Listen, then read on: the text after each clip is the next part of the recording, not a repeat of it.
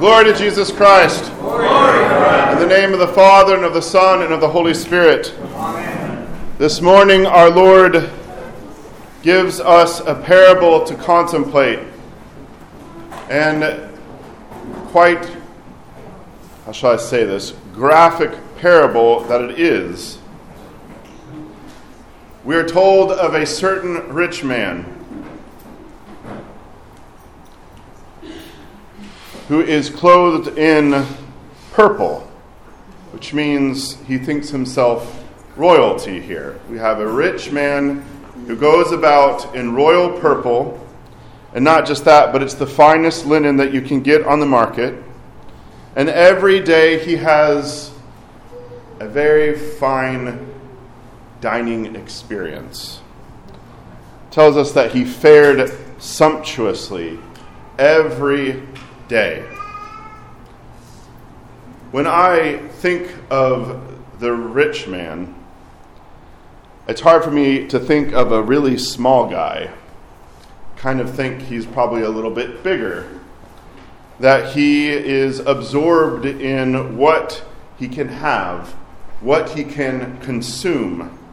And I don't just mean what he can eat. We obviously know that he eats very well, very fine foods probably ate in that time, probably ate meat every single day, which would have been rare. We have a man who is absorbed in the world, who thinks of himself as a king. He's got purple on. This was one of the most expensive things that you could wear.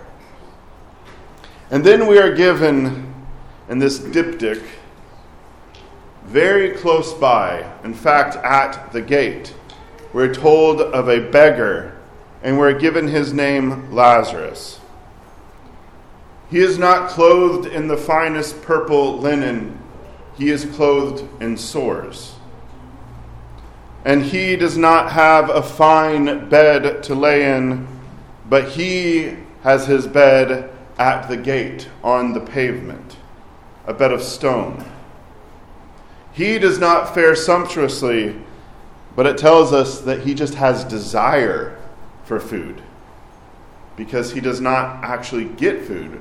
Because Jesus tells us he desires to be fed with just crumbs that could fall from the rich man's table.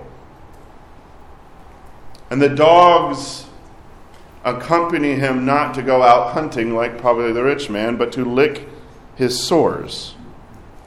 St. John Chrysostom tells us the dogs lick his sores because he has no life. He's laying there like a living corpse. He can't push them away, he can't shoo them away. We have the rich man who goes in and out, clothed in the finest clothes, having nothing to worry about, but consumed with the world and with himself. Notice that throughout this parable, we know this is the parable of the rich man and the Lazarus and Lazarus. We never know the name of the rich man, but we are given the name of Lazarus. If you notice the rich man when he goes to his reward, he does not speak to God ever. He only speaks to and names Abraham and Lazarus, but we never hear the name of the rich man. In his self absorption, in his attachment to the world, it's like he's not a person. He's not fully someone that you could say has a name. He is so attached, sunk into the world, into carnality.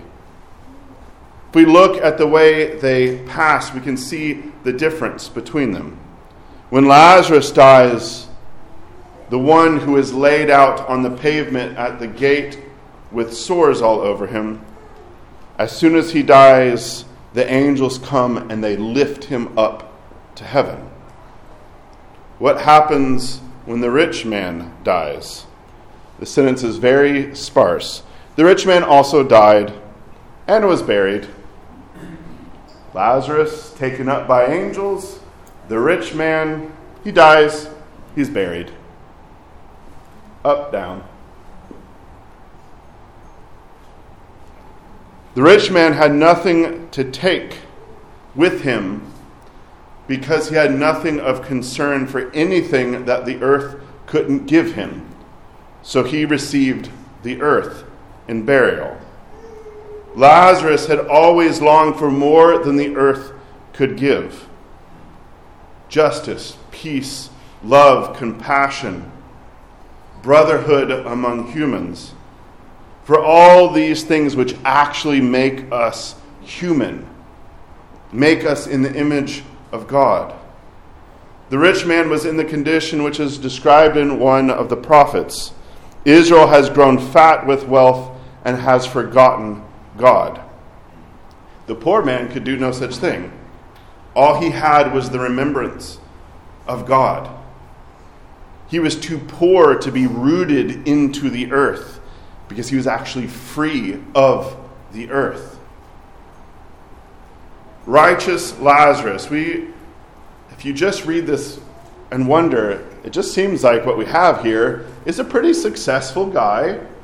Eh, he worked hard for everything. And then you just have this guy who's laying about. You could probably get a job, right? You think you could get a job? Is this not. feel like I'm on a particular television show or something, right? Or a news network. You just get a job. He could be fine. He should be able to just pick himself up and he should be fine. But what we have with Lazarus, as the portrait painted by St. John Chrysostom, is we actually have a righteous man. Can you imagine being in the state of Lazarus and you do not blaspheme God? You do not complain. You are not grieved by living next door to that guy, the rich man. He did not say within himself, Why? Why am I like this? Why is this the place that I am put at? And then he looks at the man living in wickedness and cruelty and inhumanity who doesn't even look at him, right? And he enjoys all of these things, and I just want a pittance, just a little bit, a crumb. And he does not even give that to me. Maybe you all are better than me, but there is no way that I could be quiet about something like that. I'd probably have a sign like, my neighbor's a jerk. he won't feed me anything, right? Like, but Lazarus is quiet. He enjoys unmixed pleasure, St. John Chrysostom says. All he wants is necessary food, and he's not even given that. And he sees to him next to him someone who his entire substance, everything in his life is squandered St. John Chrysostom says, on parasites, flatterers, and wine. To the rich man, all good things flow to him like a river. But for Lazarus, he's an object of shame, derision, and he's just hungry. Lazarus does not say, Is this providence? He does not rail against God. But he is like Job. He is like the man of the Psalms who is looking to salvation not in this world from others, but God Himself. This is why the angels, as soon as He dies, they're already attending Him and they just take Him to where He belongs. We weave for ourselves spiritual bodies because as we go from this life to the next, St. John Chrysostom and the Fathers tell us virtue is the only thing that we take with us. We're not going to take our purple garments, our fine linen, our nice steak dinners, our cars, our homes, our 401ks, whatever. We will take nothing with us in death. And we can see in the life of the rich man and Lazarus, Lazarus laid up for himself treasures in heaven, even as he was clothed with sores that he was weaving for himself a beautiful garment that Christ had given to him.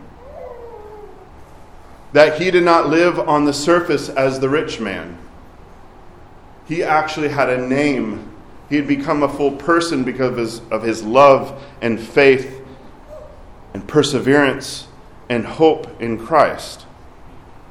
He had done this not paying attention, of course, because he doesn't really have much clothes on. He's got sores, but he's clothed himself internally.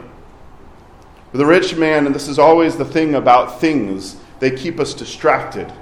We can't see people. Rich man, in and out, every day seeing Lazarus, an opportunity to repent, an opportunity to give alms, an opportunity to pour out of himself of all of the gifts. You would think he does. I'm sure he had an entire platter of pheasant that he could just say, Here you go, Lazarus, right? This is from last night's party. We're going to throw it out anyways, as they take the trash out and leave Lazarus there. But that we tend to our hearts because the world and its anxieties and its fears is always somewhere up here, keeping us distracted from all of the pain and the things that we need to attend to. That we live from here, from the center of our being, not flitting about or living in the future. That we live from our hearts means that we're not invested in things or power or prestige, what we dress like, what we drive, what home we have, but that we are concerned about people who they are, what they suffer, what they hope for, that we love even those that do not love us, that we are ready to give ourselves to real experiences instead of just things, real sacrifice, real work. This is the real attachment that God wants us to have to the world. The rich man was attached to the world in the incorrect way. He just consumed it. We want to be attached to the world in love as the world exists in and through God. So the rich man, as he is in torment, and the gulf betwixt between them, he suddenly gets afraid for his family. And he wants Abraham to send Lazarus or someone back to tell his brothers about this. And Abraham tells him, he has Moses and the prophets. They, they have opportunity because as we are attached to the world in God as opposed to just the world for ourselves, God is always coming to us. He's coming to us in the Lazaruses in our life whom we do not know their names yet, but we need to know their names. He comes to us in the situations the pressures. Uh, Dimitri Staniloae talks about the pressure of God's providence, of things that happen a car breaking down, a flat tire, all sorts of craziness, maybe mold in your home or something. to allow us to rest in God.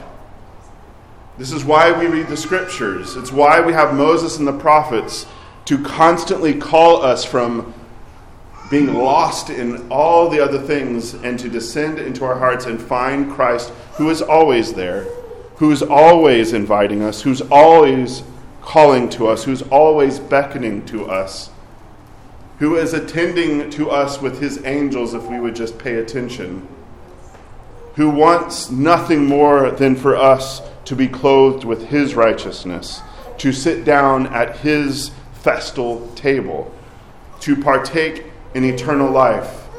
Because this is something that we can partake of even if we are like Lazarus, laid out on the pavement, having dogs licking our sores, but inside of our heart, we're sitting at the festal table with God Almighty, with Christ who gave himself for the life of the world, and the Holy Spirit who dwells within our hearts, bringing the love of God into our depths. Let us hear that call. Let us find Christ in the world, in the Lazaruses that are at our doorstep, and our brothers and sisters, and in the scripture that is where we find Christ again and again, making himself available to us. In the name of the Father, the Son, and the Holy Spirit. Amen.